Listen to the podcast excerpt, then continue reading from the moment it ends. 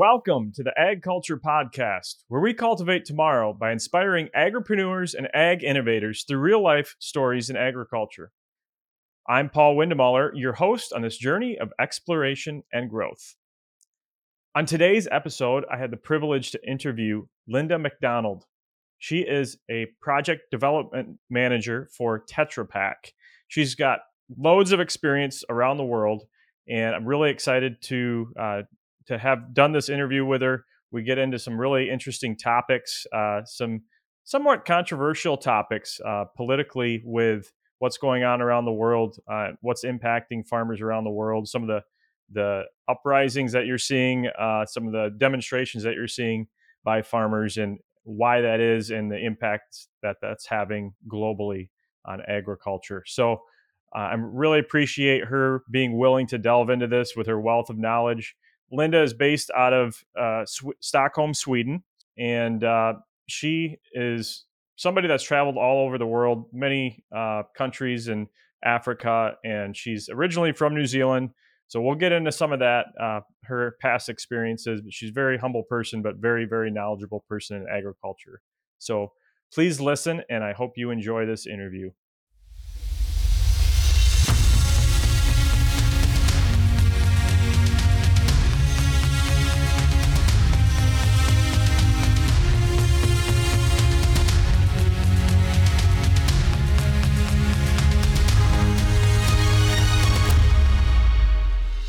Lynda McDonald, welcome to the Ag Culture Podcast. How are you today? Thank you, Paul. It's a pleasure to be here. Thank you so much for inviting me.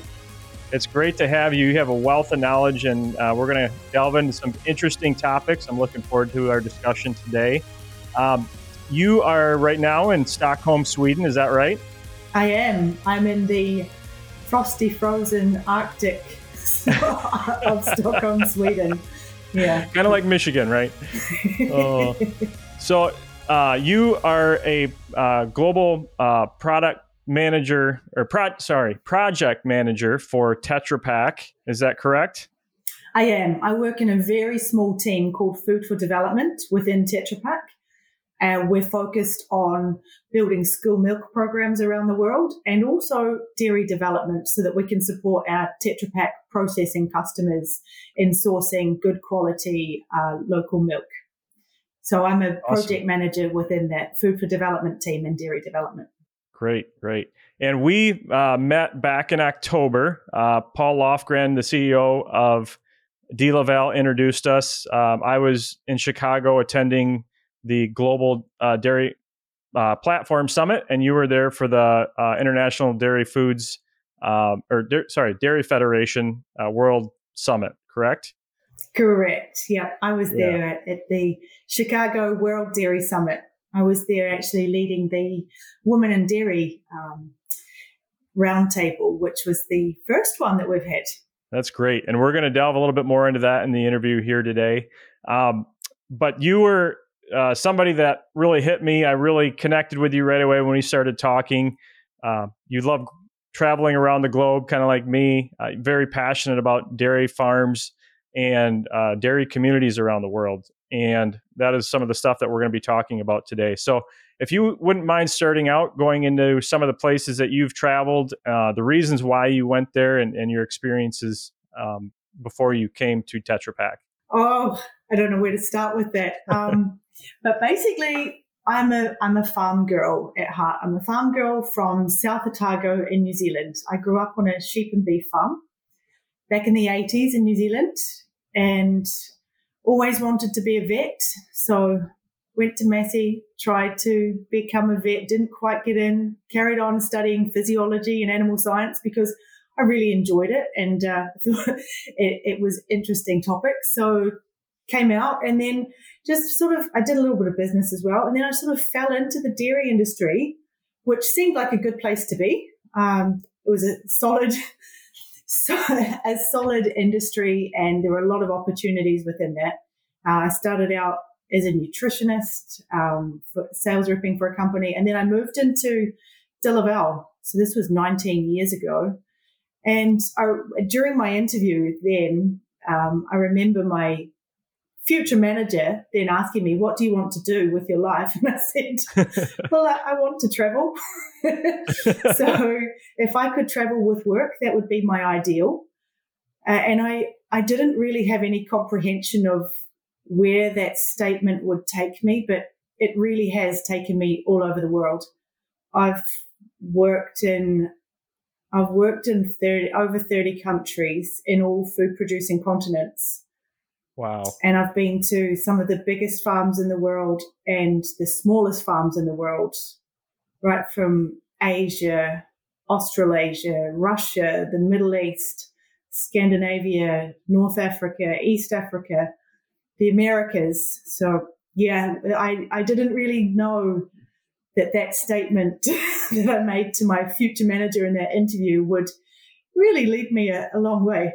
well, that's that's uh, quite a long list of experiences there, and and um, really gaining a wealth of of experience and knowledge over uh, a short period of time.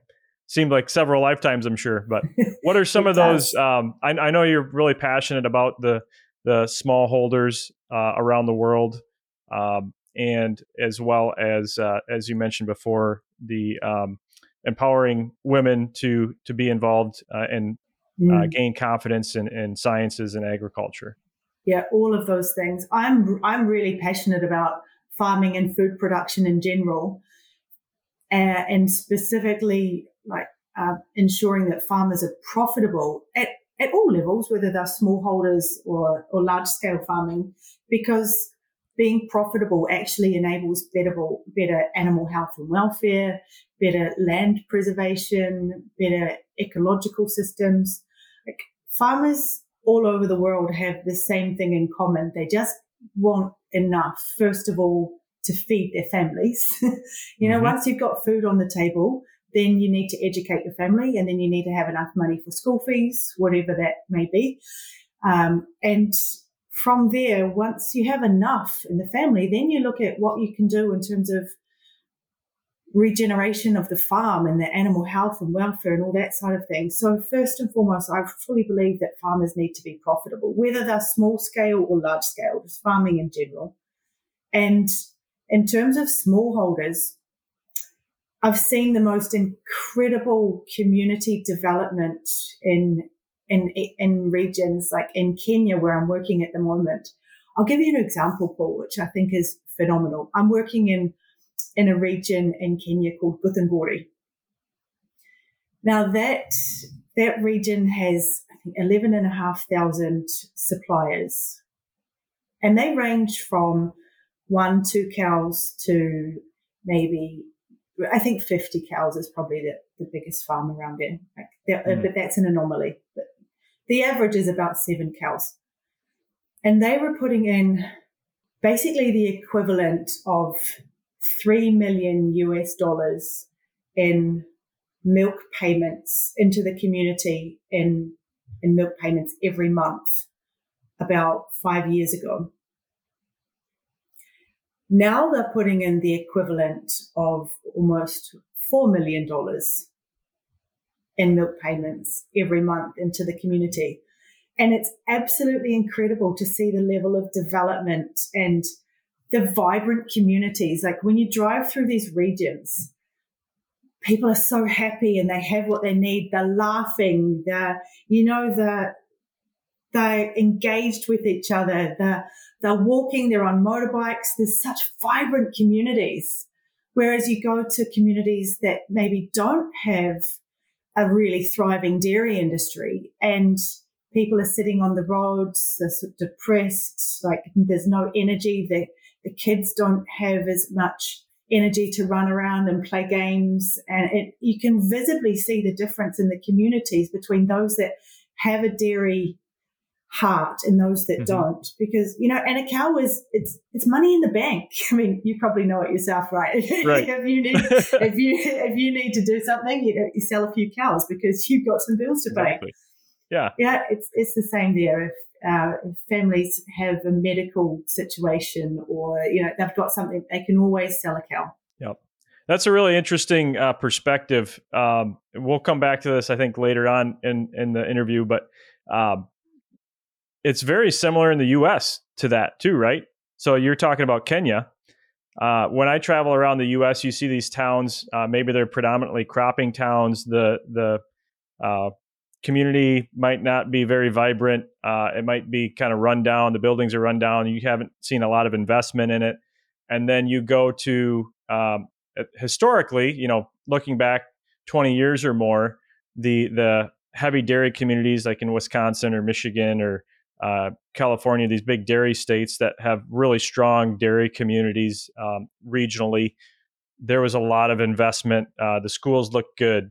Uh, there was a lot of stuff, community events going on uh, mm. because, um, from my perspective, is is you're taking in a crop town, you're you're taking a a base commodity, a base crop. In, in a dairy town, you're you're taking that crop to produce milk, yeah. which a lot of times had a processing facility in that town yeah. that you ship jobs. to. So you're you're holding a lot of that value creation in that local area, mm-hmm. and and as you're seeing that uh, kind of dissipate now uh, over the last ten years, especially in the U.S., you're seeing those towns starting to get run down and and uh, starting yeah. to kind of fall apart. So uh, it's interesting that you bring that perspective of Kenya. It's it's I think that's something that could be said pretty much anywhere in the world. It's interesting because the New Zealand, um, the New Zealand media at one point reported how many roads, schools, and hospitals that the New Zealand dairy industry was supporting and contributing to. They they took the the turnover turnover of the dairy industry and directly correlated it with the, the national infrastructure. And that was a really interesting way to look at it.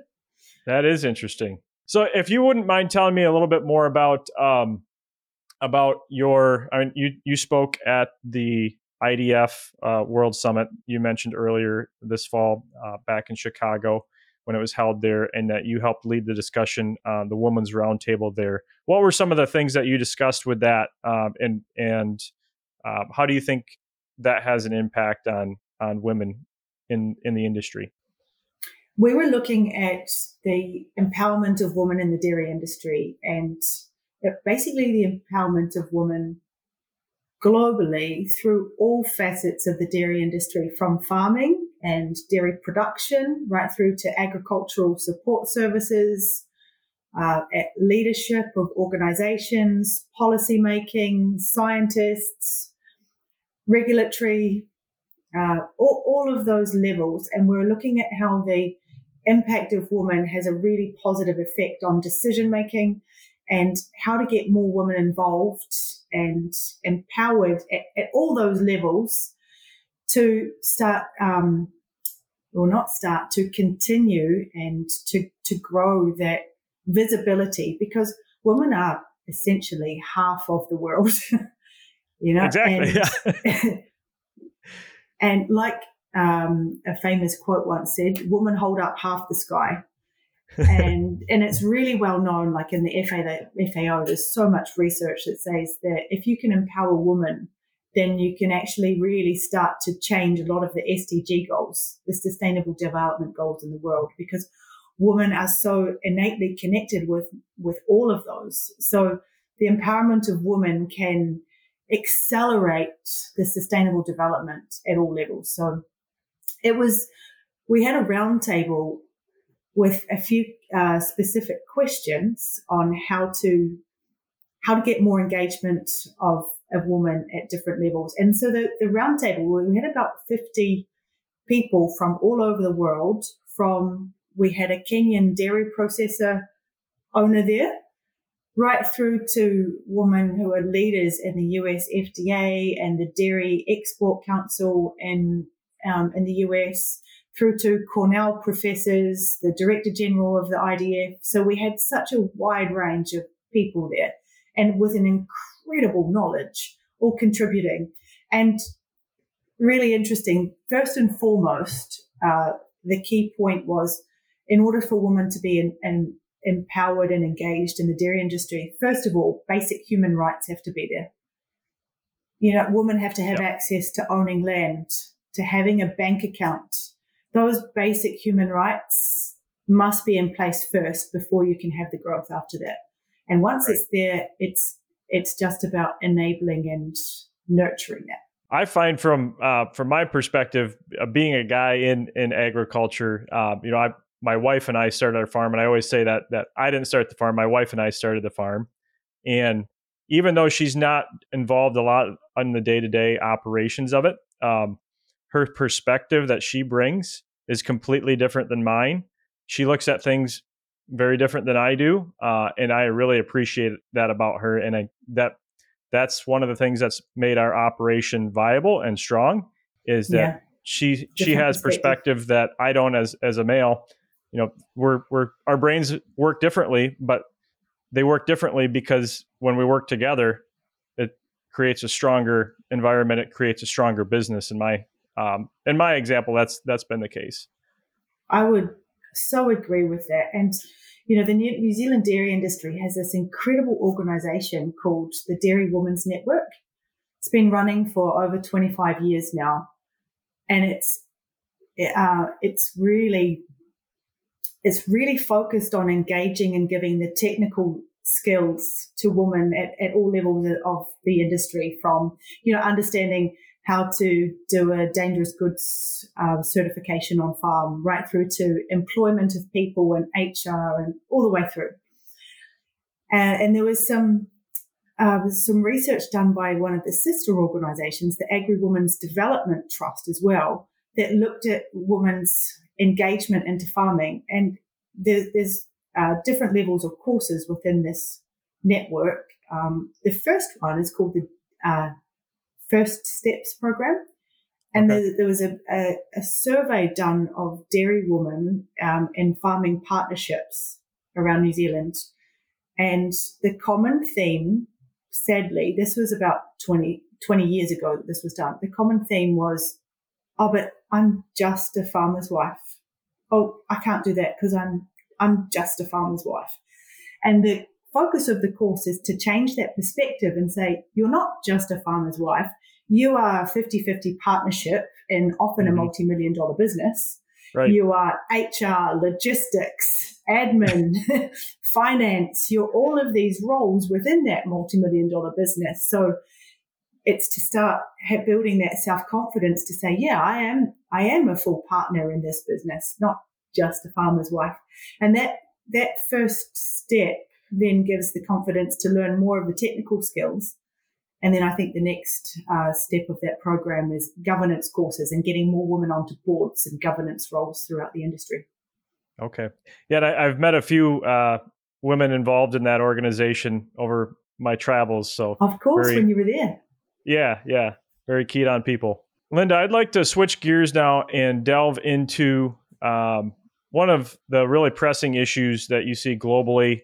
Uh, it's kind of been silenced as much as it could be by I think by the by the media um, for who knows what reasons, but it's it's all over social media now, and and it's even starting to hit the mainstream media of of um, kind of unrest worldwide among mm. farmers and that are grappling yes. with these uh, repercussions and second order consequences of uh, government green initiatives around the world. So we're going to delve into that. Um, could you start by giving some? I know you have some personal experiences that you've witnessed um, going back to your local community in New Zealand. Uh, could you start by giving perspective, uh, New Zealand perspective on on what was going on there and some of the uh, repercussions that have uh, come through because of the uh, initiatives that have been put in place by the government? Yeah, absolutely. Um, and I, I just differentiate the farmer protests that are happening all over the world. They are a combination of factors, mostly that the the laws and the regulations that are being put on top of farmers in all of these countries are destroying the entrepreneurial spirit of farmers and and really depressing that innate need for farmers to do the right thing anyway and mm. to hmm. do what they need to do in the right way. That's so farmers are deeply unsettled about this all over the world. Um, the the example that we were, that you mentioned from from my own experience is New Zealand farmland, food producing farmland, mostly sheep and beef farms, but also dairy farms actually going into pine trees, monocrop pine trees. So we've got amazing carbon sequestering, food producing, biodiversity grow, growing farmland here that has been sold out to carbon trading schemes uh, and is being planted now as we speak in, in pine trees. The government have just put a, a, a pause onto this, which is great. But uh, for the last five five years, uh, really, um, there's been a, a, huge growth. I can give you some stats if you like. Yeah, go for it. Okay, so um, basic, basically, the reason for this is that New Zealand is an outlier in allowing companies to offset 100% of fossil fuel emissions with forestry in the emission trading scheme, right, which is at odds with the rest of the world. So even China is like 10% or less. But so New Zealand has been very strange in that it's allowing 100%. So because there's been no limits, there's been a massive surge in sheep and beef farms being sold to convert, convert into forestry so that these companies can claim carbon credits. So we have companies like IKEA, uh, which is a Swedish company in the mm-hmm. country where I now live. IKEA is offsetting their carbon emissions and is buying farmland in New Zealand.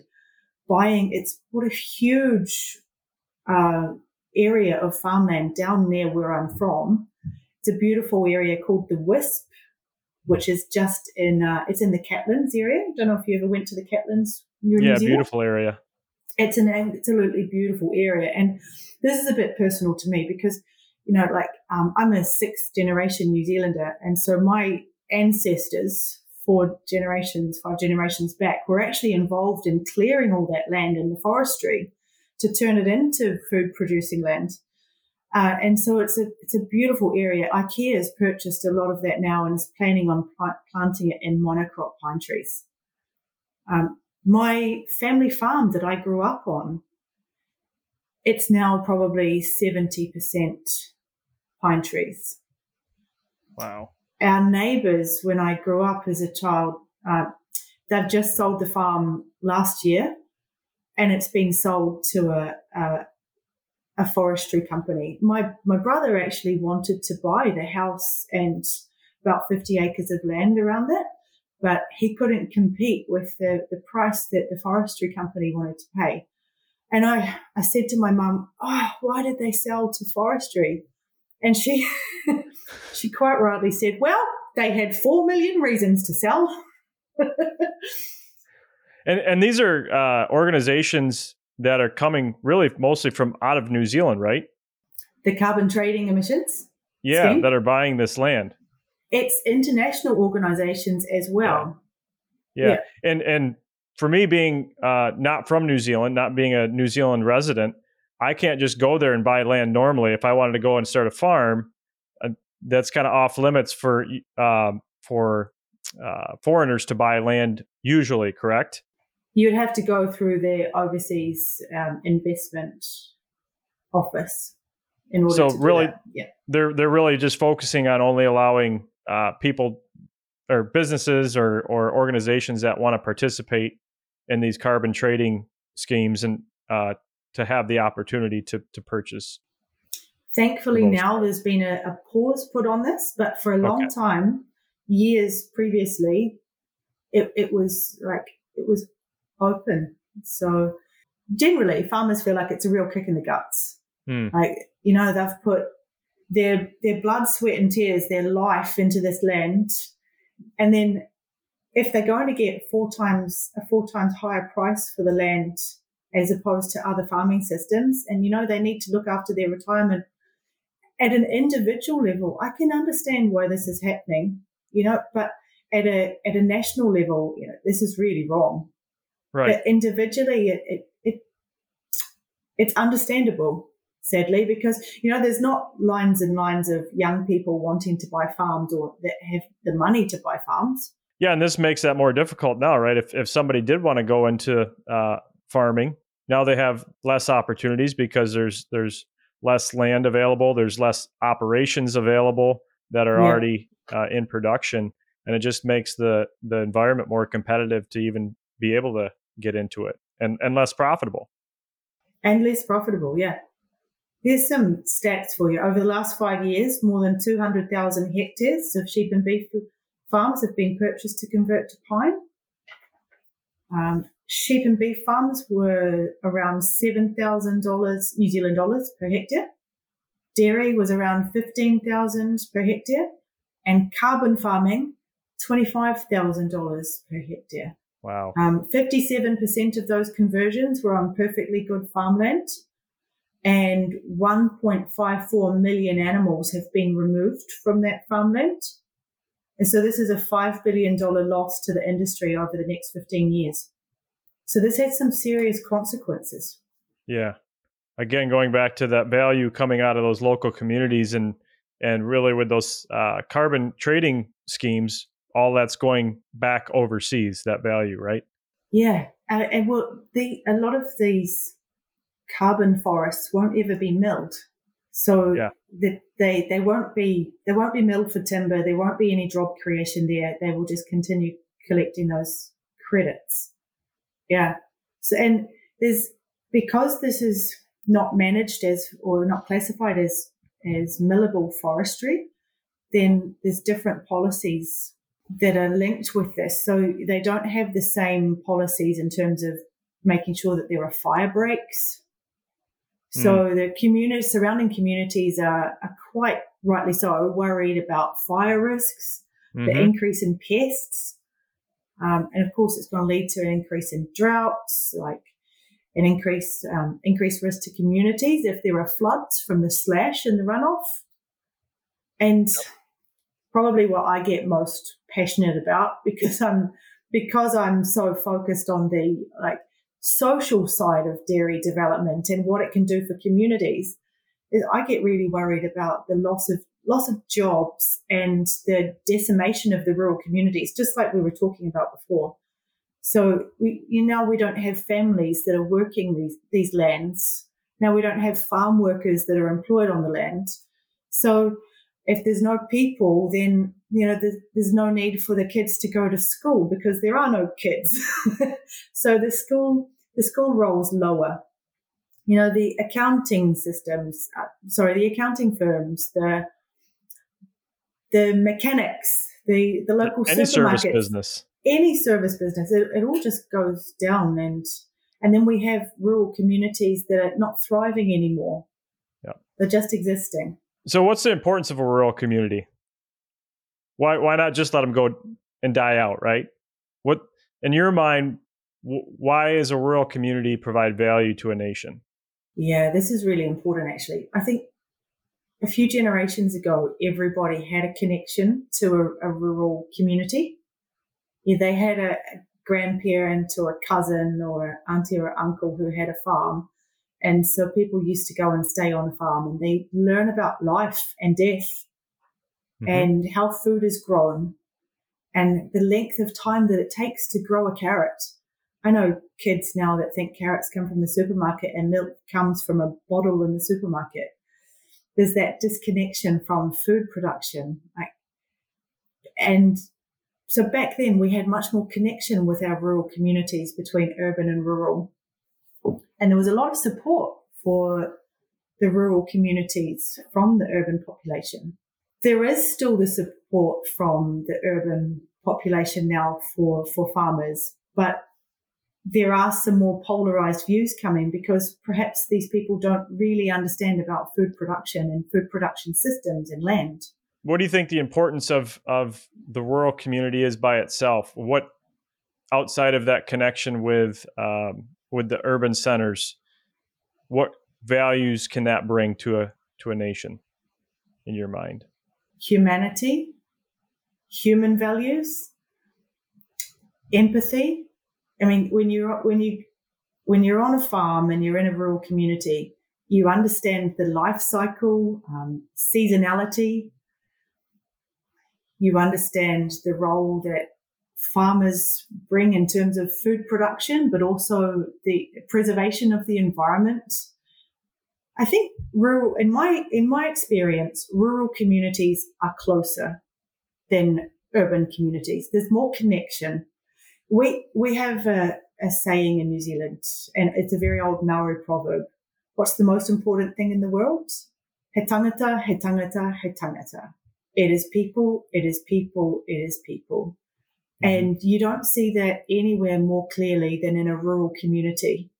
People care about each other and they care about their neighbors. They care about people they don't even know because they're all connected and, and there's more understanding that we are all in this together. Whereas in, in a big center, mm-hmm. I, I live in a building where neighbors don't even speak with each other. And you, they don't, maybe don't even know who lives beside them. Yeah. And, and that disconnection, it's, it's not good for humanity in terms of culture and, um, you know, in general mental health and well-being. I think we see probably better. I mean, I haven't looked at any stats, but I would say there's probably better mental health and well-being stats in rural communities than there are in urban centers. Well, I think too, just from a, a national security standpoint, you look at uh, food security is extremely oh, important, right? And I, I think that's probably the biggest case out there for um, for encouraging farms of all sizes and all varieties across a nation. Um, but you're not going to have, uh, I guess, an example would be my family. Right? I've got six kids. When we go yeah. to a city, I realize, and my kids realize, why most families in cities don't have six kids. Right? it's it's very difficult to raise more than one or two children in a city. Right? Yeah. And where we have that opportunity in in um, in the rural areas, there's room. There's there's things for them to do, um, and and we have that opportunity. And I think uh, a growing nation, uh, a nation that can repopulate is is important for it to be able to continue to be successful. And that's Absolutely. another aspect that a lot your, of people forget doing about. Your part. Right, we're we're trying. but Paul, what you just said about food security is so important. We're seeing around the world more and more nations get focused on food security. And partly that's why I'm doing the job that I'm doing, right? Because as nations stop importing milk powder and they start focusing on improving national food security and developing their local food production, food supplies, then we we see the level of knowledge and inputs required to do this throughout the whole system. But governments everywhere now, with the current geo- geopolitical system uh, situations, sorry, all over the world, food security is high on the list of the agenda in terms of national security. So I honestly believe that farmers really need to be rewarded for food production because of course food security that is that is first and foremost what humans need. Right. You know food shelter and water right? Yeah it's a basic need. It's a basic human right. And farmers need to be rewarded justly for that and to be profitable within it but also they need to be recognized and rewarded for the role that they play in the guardianship of the land, the caretaking of the land, and the preservation and regeneration of the land, the water, the soil, the biodiversity, the plants, all of that, those ecosystems. So they need to be rewarded for that. And it come that comes hand in hand with food security because I think without without a focus on both, we're going to have a, a food system that is going to be challenged in the future. Mm-hmm. How do we get that point across as as farmers and people in agriculture to government officials of their the green initiatives or the food security programs that they're trying to enact are almost exasperating the issues that that they're actually trying to solve. I think this short-term focus is part of the problem because governments want to come up with a fast solution so they put in policies that are not robust, perhaps not driven by science or maybe driven by new science that maybe isn't robustly tested. Mm-hmm. So these policies come in and they're not fit for purpose. They haven't they haven't thought through all the unintended consequences. Like I'm pretty sure the people who de- developed that policy in New Zealand for the emissions trading scheme in forestry didn't understand that it would drive food producing land to be converted into monocrop pine trees, you know, but but had there been a, a deep dive analysis of second order consequences, maybe that would have been they, maybe they would have had the awareness about that. So I think governments need to take a much longer term view of policies with regards to food production rather than short term quick fixes. And there needs to be much more rigidity and robustness around developing policy. It has to be fit for purpose. They must bring farmers into this. For too long, policies have been made without farmers sitting at the table. And you know that saying, if, if you're not at the table, you're on the menu. Yep. Farmers really feel like they're on the menu now. that is for sure. And, and they need to be part of the policy making process to ensure that it is robust and fit for purpose. It, it impacts farmers the most. Yeah, and um, it's really interesting watching uh, social media and, and some of the news coming out of out of Europe right now uh, with German farmers paving the autobahn mm. with manure and things yeah. like that.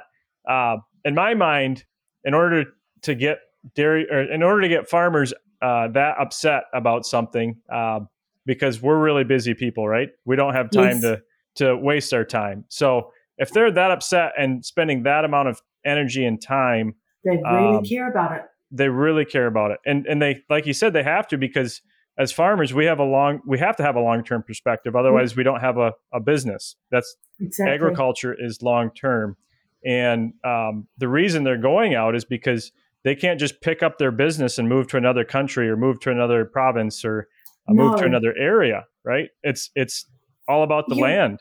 You raise a really good point, and this is something that a Dutch farmer said um, said to me in a conversation a couple of weeks ago, if these if these regulatory issues don't get solved, farmers are either going to a go out of business or b immigrate to other countries where they don't have those issues. So there's a loss of food production waiting to happen in those countries, and and this is another thing that I'm really passionate about is getting youth into farming. Mm-hmm.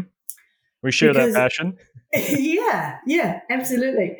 Oh, and I fully believe that farming needs to be profitable and there needs to be a way to for young people to see that farming can actually make money because if they don't see and understand that you can make money in farming, why on earth would they want to do it?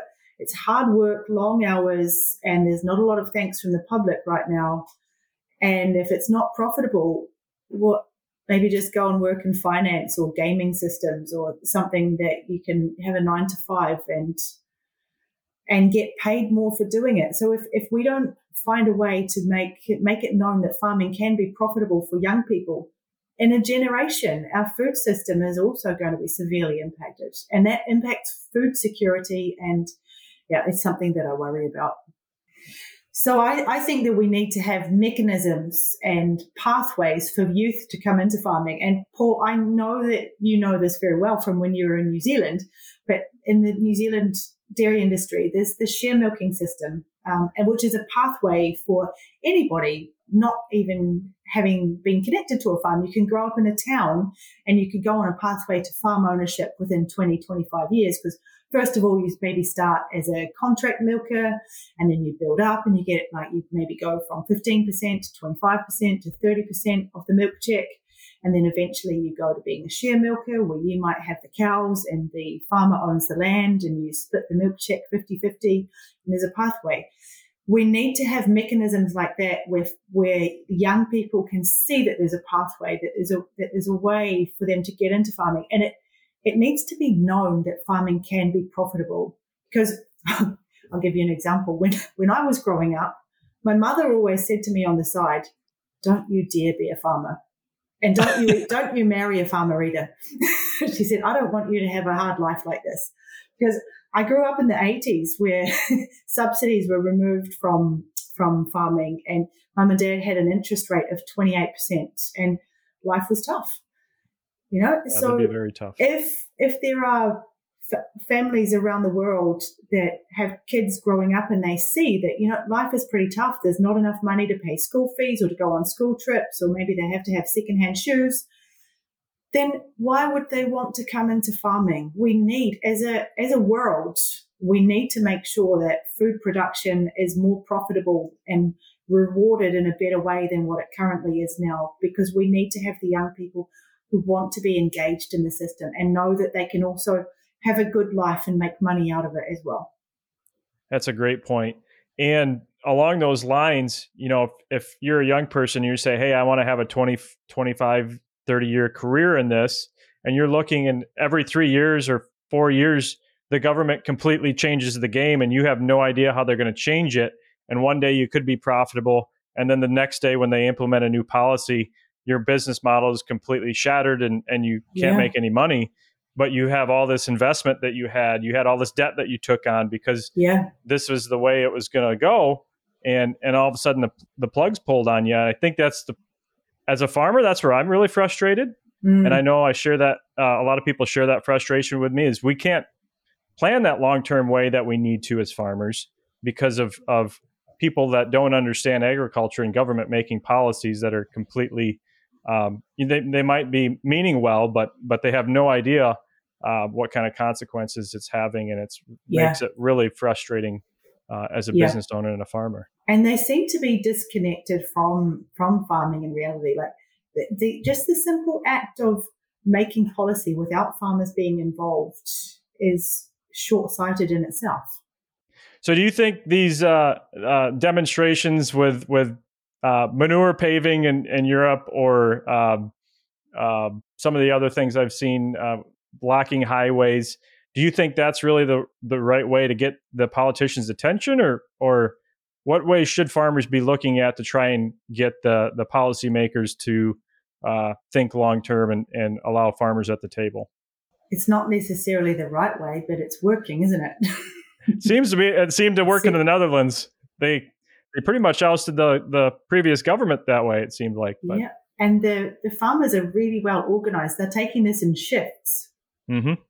Mm-hmm. So they have it really well set up where they, they do shift work on blocking roads. we know how to be efficient, right? exactly. Efficiency is right there. um, oh. It's it's spreading as well. Um, I've just seen videos of farmers in India in their tuk-tuks and their tractors mm-hmm. lining up on the roads all the way to Delhi as well. So this is taking hold as a global movement. So, well, it's working. People are talking about it. Um, I saw the head of the EU Commission last week explaining how they're going to incorporate farmer views into the reviews of the regulations and the um, the policies for food production in the EU. So it's having an impact, and farmers feel like they haven't been heard and listened yeah. to for a long, long time. And you know, this is what happens when people are not seen and not heard, because it, it takes courage at, at, all levels to have a dialogue.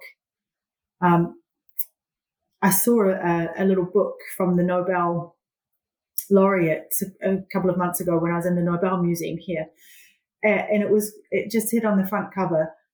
Those people who can listen will change the world.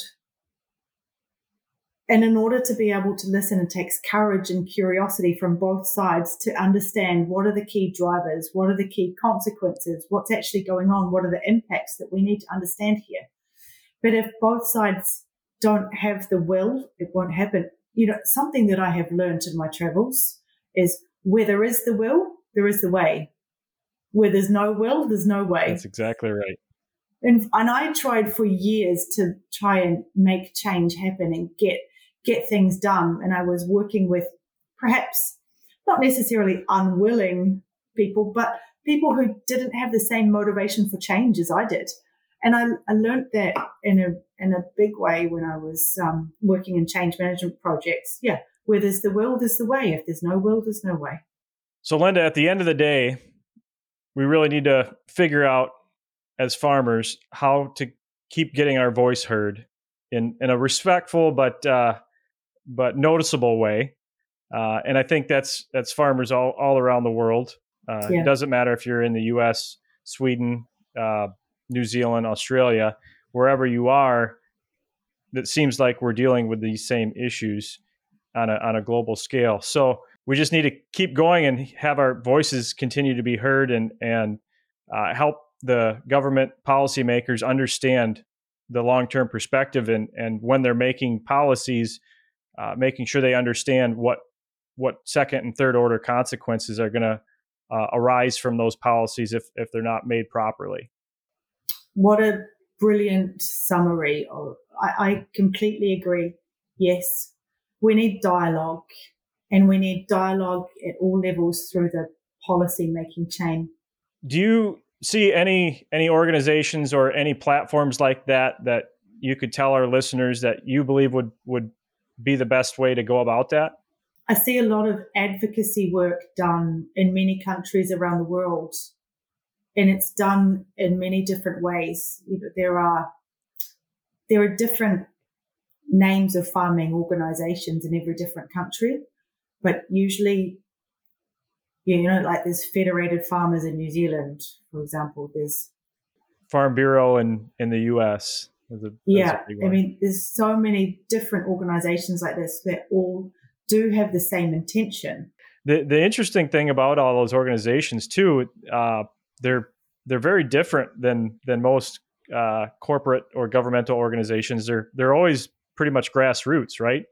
Yeah, they are. It's a bunch of farmers just getting together and saying, "Hey, we we need to do something to change their situation." Yeah, and I think that's what's so powerful about about uh, why farmers can make change happen.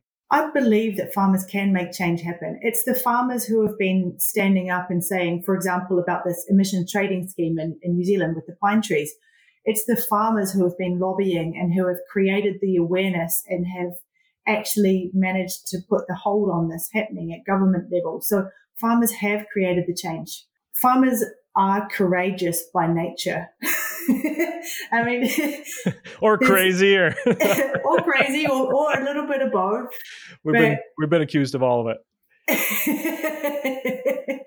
but you you have to have courage to to do what you do. It's yeah. It's a high risk environment, really. It's unpredictable. There's a lot of variables. Throw erratic policy into that, and like you were saying before, it, it becomes even more risky. So having the possibility to be heard is of course important, but using that voice and making a difference uh, and and standing up for what's right, because often farmers have a you know, farmers do have a long term perspective, and so bringing that is is vital.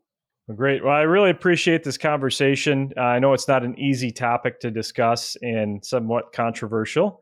Uh, but I really appreciate you tackling it with me, and uh, I appreciate the the background that you have to bring a lot of perspective to it as well. So, Lynda, uh, how can people get a hold of you if if you uh, if they want to converse with you or or find out more about what you do? Uh, probably LinkedIn is the best way.